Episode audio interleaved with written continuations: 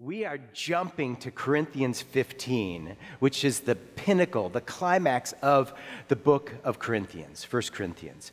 And it's all about the resurrection.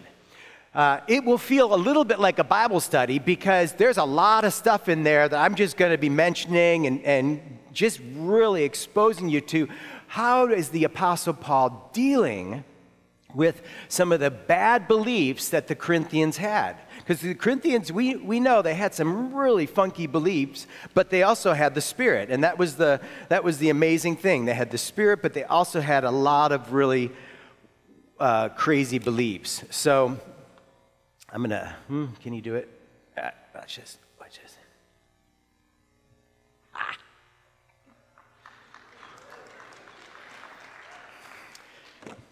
My body's not been cooperating with me lately, so I was like taking a risk. All right. Um, let's pray together and let's just launch into this. Father, we just thank you for Easter, for celebrating the resurrection of Jesus, and bringing us together, calling us your people, letting us call you our God. And we're talking about today the most history changing and life changing event that's ever happened. I ask that our hearts would grow warm and that you would draw us to you and that you would fall afresh on this place, Spirit of God.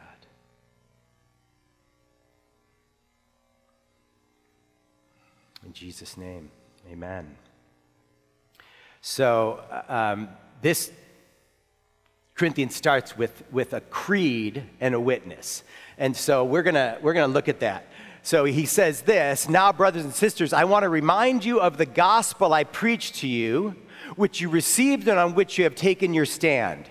By this gospel you are saved if you hold firmly to the word I preached to you, otherwise, you believed in vain. So the Apostle Paul had this understanding that you needed to hold on to the message of the gospel. You needed to hold on to your faith. And he'll come back to that in the end. And, and then he says this and uh, can you guys read that? Let's read. This is a, this, uh, most theologians believe is an early Christian creed that the apostle was uh, writing and reminding the Corinthians. He says this For what I received, I passed on to you as of first importance. Let's do it again because you guys, we're going to read together, so I want to hear more volume. Can I have more? I mean, this, I mean, If you can't read, it's okay. Okay. For what I received, I passed on to you as of first importance that Christ died for our sins according to the scriptures, that he was buried, that he was raised on the third day according to the scriptures and so they, they really see this as a, a creed. He talks about his death and his burial and then his resurrection and how that fulfilled Scripture. And I'll read the rest to you. And that he appeared to Cephas, that's another word for Peter, and then to the 12.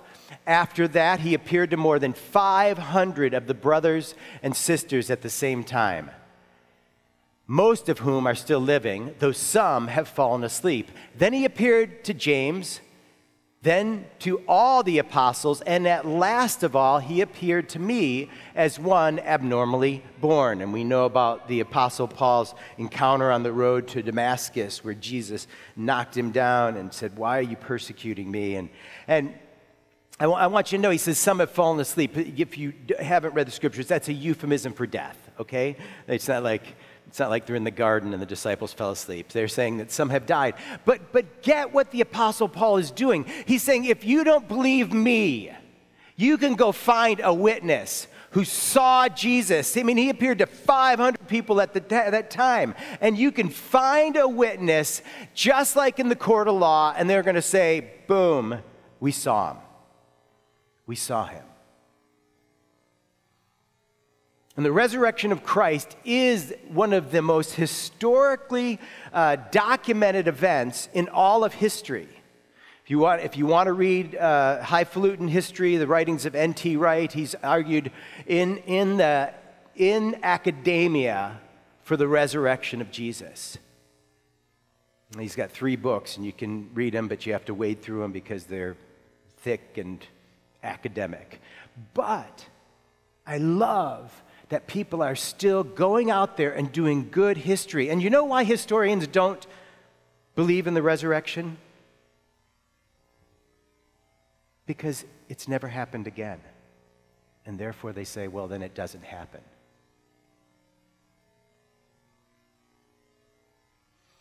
You have to have a bias against it in order not to believe the testimony. The testimony of witnesses over and over and over and over. And what I love about this is that every one of the apostles, Paul included, except for John, I would say, went to their graves proclaiming this message. The message of the gospel of Jesus Christ caused everyone but John their life. And I'm going to tell you something. I know, I don't know of 12 people that are willing to go to the grave for a lie. They were killed for proclaiming that Jesus is Lord and that he rose from the dead. You can bank on it. And here's the cool thing about this the Corinthians actually believe this. Okay? So, and, and so I, have structured this message right in the text. I structured it as here's the creed, here's the witness. He deals with two questions, and then there's an affirmation in the end. He asks this first question But if it is preached that Christ has been raised from the dead, how can some of you say that there is no resurrection from the dead? So the Apostle Paul was uh, in with the church in Corinth. They believed that Jesus rose from the dead, but they were saying, "But we don't know if we rise from the dead." Okay, they believed Jesus rose from the dead, but they didn't weren't convinced, at least some of them, that that they would rise from the dead. And so here's what the Apostle Paul does. He goes, hey, I've just given you his arguments. He says, if there's no resurrection of the dead, then not even Christ has been raised.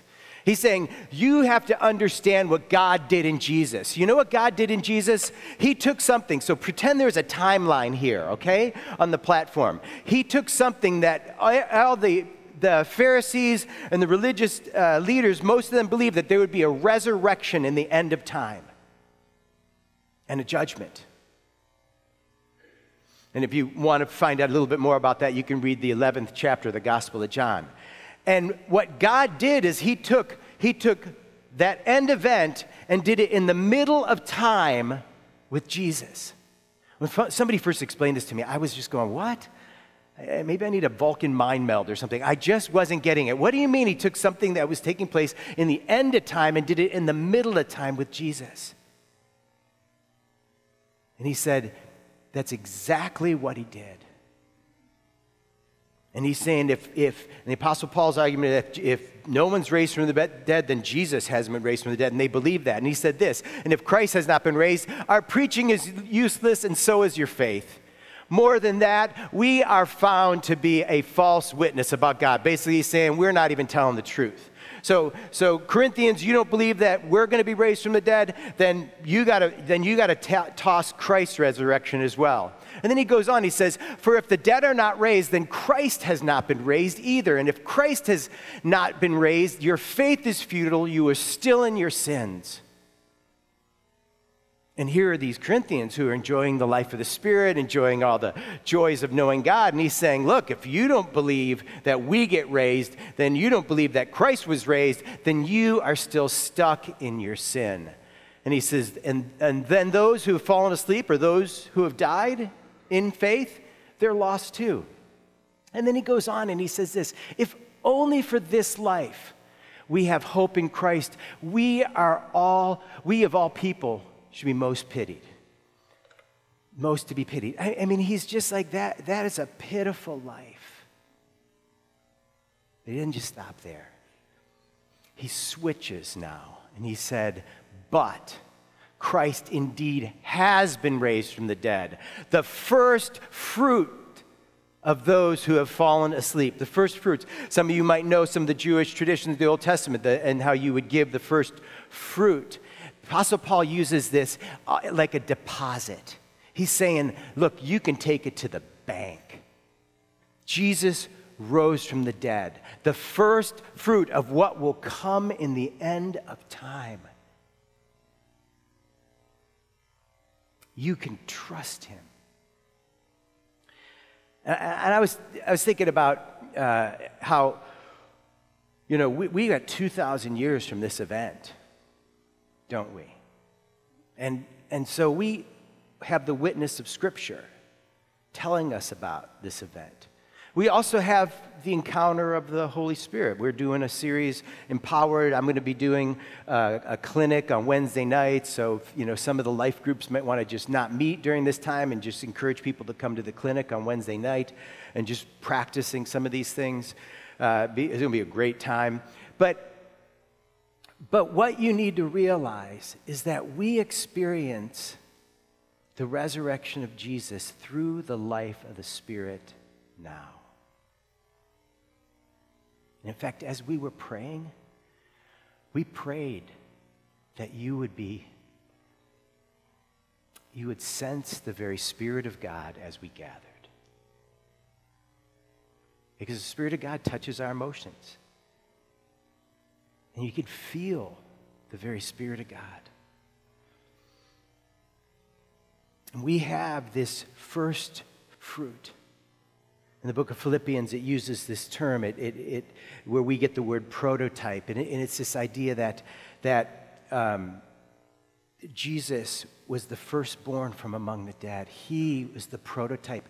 And so when you talk about, well, well and we'll talk about in a minute, but, uh, the body, we can point to Jesus' resurrection body as something that we hold on to. And then he goes on and he says this For since death came through a man and the resurrection of the dead comes through a man, for as in as in Adam all die, so in Christ all will be made alive. And he goes back to this thing. He says, Adam, and Adam literally means man. He says, Adam came, and because of Adam, we all have died. But now in Christ, all who die in Christ will live but each in turn. And, and I love what he does here. Christ, the first fruit, so it was Jesus first. When he comes, those who belong to him. So we know Jesus rose from the dead. And when he comes again, those of us who belong to him will get resurrected bodies. And to that end will come and when he hands over the kingdom of God after he has destroyed all dominion, authority, and power. I, I love this because it's, it's this idea out of Psalm 8 where, where um, Jesus is, where, where he says, everything, here it is, everything will be put under his feet. For he must reign until he has put all his enemies under his feet. The last enemy to be destroyed is death, for he has put everything under his feet. And that's out of Psalm, Psalm 8. And, and, and it's this, this amazing passage where God the Father put things under Christ, and then Christ gives them back to the Father. This amazing unity in the Trinity. I remember when I was a theology student, I, I wrote a paper and, and I was trying to figure out the relationship of the Trinity and and how they function. And I, and I, and I came up with a, sort of an argument of what I call the functional subordinationism. Big word, but when you write theology, you have to use big words. And, and, and it was this, it was like this wonderful um, submitting, loving relationship in the Godhead. Some people refer to it almost like a dance, and they move together. And, and, and, so, what you see in this passage is that as God put everything under Christ, Christ will then place it all back in the hand of God. There's another question the Apostle Paul raises, and he says this But someone will ask, How are the dead raised? With what kind of body will they come? And so the apostle paul makes the, the argument he says he says this so it will be with the resurrection what is sown perishable will be raised imperishable. What is sown in dishonor will be raised in glory. What is sown in weakness will be raised in power. And he, he uses uh, the, the picture of a seed. And I, this is the time to plant, isn't it? Have you ever looked at the goofy little seeds that we plant sometimes? It's like you look at that little seed and you go, This is an asparagus? I mean, watermelon we get because until they made it seedless, we spent our childhood spitting them out. But you look at these funny little seeds and you think, how is that going to come from that? And that was the apostles' argument. What put is put in the ground dies, but what comes up, what comes up is newness, is resurrection. And he says, that's what happens. Your body's put in the ground. It's sown perishable, it's raised imperishable. It's sown in dishonor, it's raised in glory. It's sown in weakness, it's raised in power. It's sown a natural body, it is raised a spiritual body. And just as we have borne the image of the earthly man, so shall we bear the image of the heavenly man. Do you get that, guys? Do you hear what he's saying? He's saying that when you become a follower of Jesus, there is an image transformation. That Christ starts to show through you. There is a, a slow becoming more and more like the Savior. And I say slow because I've been a believer for a while and I find it slow. Anybody else finds it slow? Yeah, if it was fast, then we'd have like this, the Christians with the super capes on and then the, all the rest of us, right? You'd have the Christian superheroes. Um, but he, here's the thing we are image bearers. That's what he does to us. And we start it now. That the Bible says in the, in the book of Genesis that we were created in the image of God, but we know sin has broken that image, it has marred that image. And when you become a follower of Jesus, the, the Bible says that we now start to be changed and transformed and, and to re-bear the image of God in Jesus. And you know what I, I love to tell people? You know, people pay for professional coaching, right? You ever seen people that are professional coaches. I have a friend, he is, he, he's probably one of the top 50 coaches in the world. And this guy travels all over the place. And people will pay lots of money for a coach. Did you know when you become a believer, you get an internal coach? Did you know that? That's God the Holy Spirit who comes and dwells in us and so, he, how does he coach us? Sometimes he coaches us with just with our feelings. You do something, you're like, oh man, I feel bad. Yes. Is it because that grieved the Spirit? Other times he coaches us because he's directing our lives. We're feeling a nudge. We're feeling, we're feeling a, a leading. Our Good Friday service, I had the one leading. I said, I said, don't let us gather. I really felt like the Holy Spirit said, don't gather just to reflect on the death of Christ without appropriating what that death paid for. So if you're hanging on to sin or bitterness, or, and, and, and I did it personally, I, I walked out of that service and I, I text somebody and I said, I want to, know, I forgive you. I forgive you. Because I was deeply touched by the Spirit of God when my water fell. When, um, when Jesus on the cross said, Father, forgive them. Father, forgive them. And I said, you know what? I think I'm holding on to this. I'm going to release it. That's how the Spirit of God coaches us. That's how we change. That's how the image bearing happens in our lives.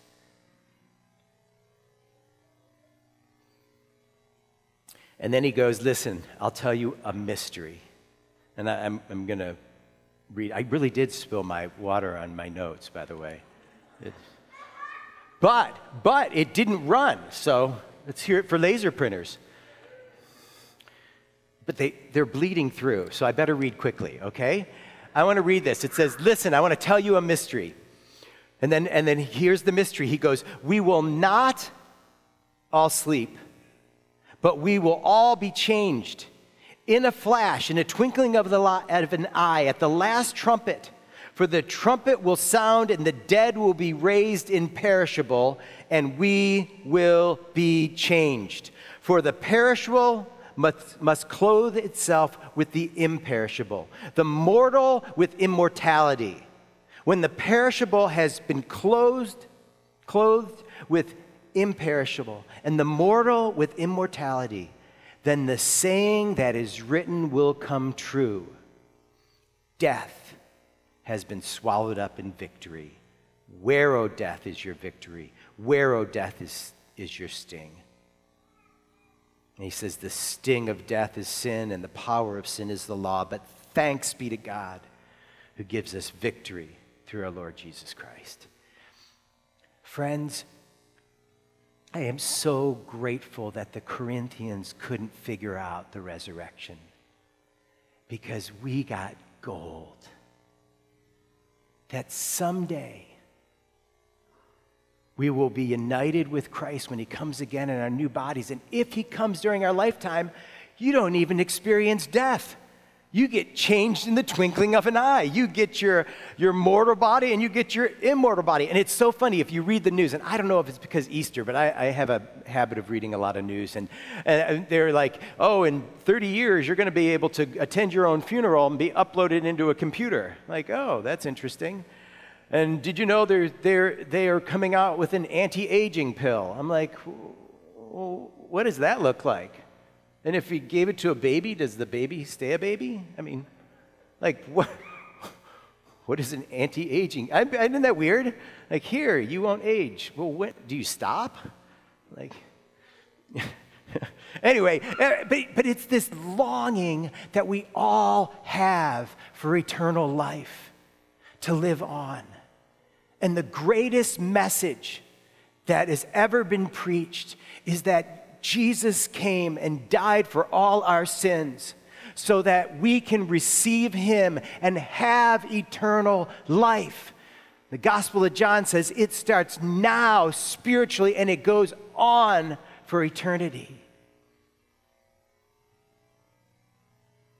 And I can preach no other hope, no other hope than the resurrection of Jesus Christ. And I want to say to the anti aging pills or the people that want to download their existence and sit at their funeral, it was a funny concept. Um,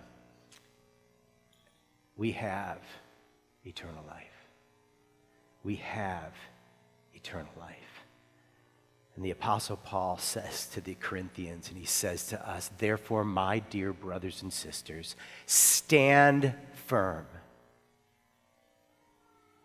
let nothing move you. Always give yourself fully to the work of the Lord because you know that your labor in the Lord is not in vain. And one of the things I love about this church is you guys will serve. You will, you put a need before you and you jump on it. And I, I just love that. And so I, I, I think the, the, one of the applications is has your faith wavered?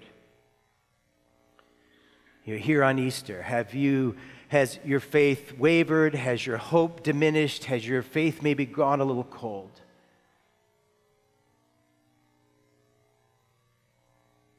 Have you been beaten down by life so much that the resurrection of Jesus doesn't hold the hope for you anymore? I've said this before. We had an older guy in the church, and he used to be on our finance team until his health just got uh, too diminished. And, and he said this to me. He said, I think God allows our health to go down so we long for our new bodies. And before he was, when he was the uh, day before he was dying, I talked to his wife, and he had a great sense of humor. And somebody, one of the nurses asked him a question, and uh, he looks at her and goes, I don't know, I've never died before. and I thought, there's a guy who's hanging on to eternal life. There's a guy who's hanging on to it.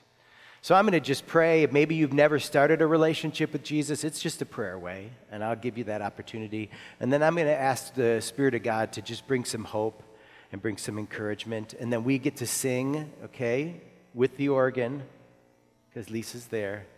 Christ the Lord is risen today. Yeah. Let's pray together. Why don't you stand up?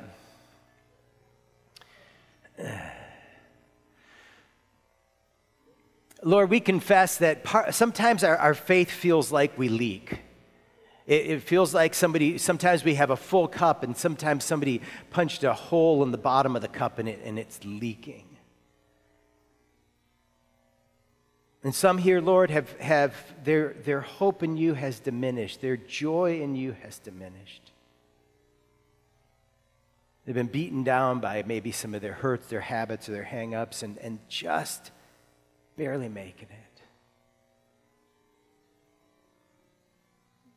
Lord, we know that you talk about a power of the resurrection that dwells within us. And I pray for eternal encouragement because you did it all for us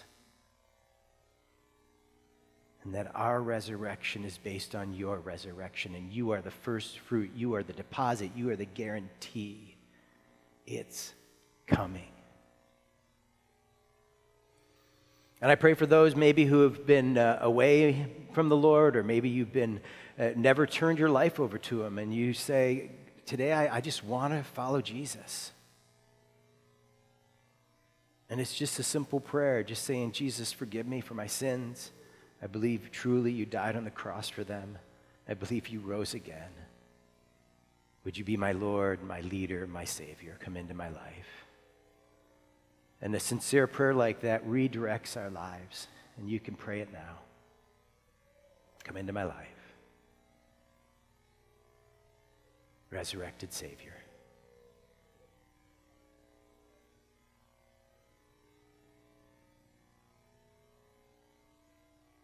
Amen. So, um, somebody asked me, Do you ever play that? And the answer is yes, when Lisa's available. So she scooted over from another church and came over to play the organ for us to sing Christ the Lord is risen today. So before we sing it, give her a thank you. Yeah.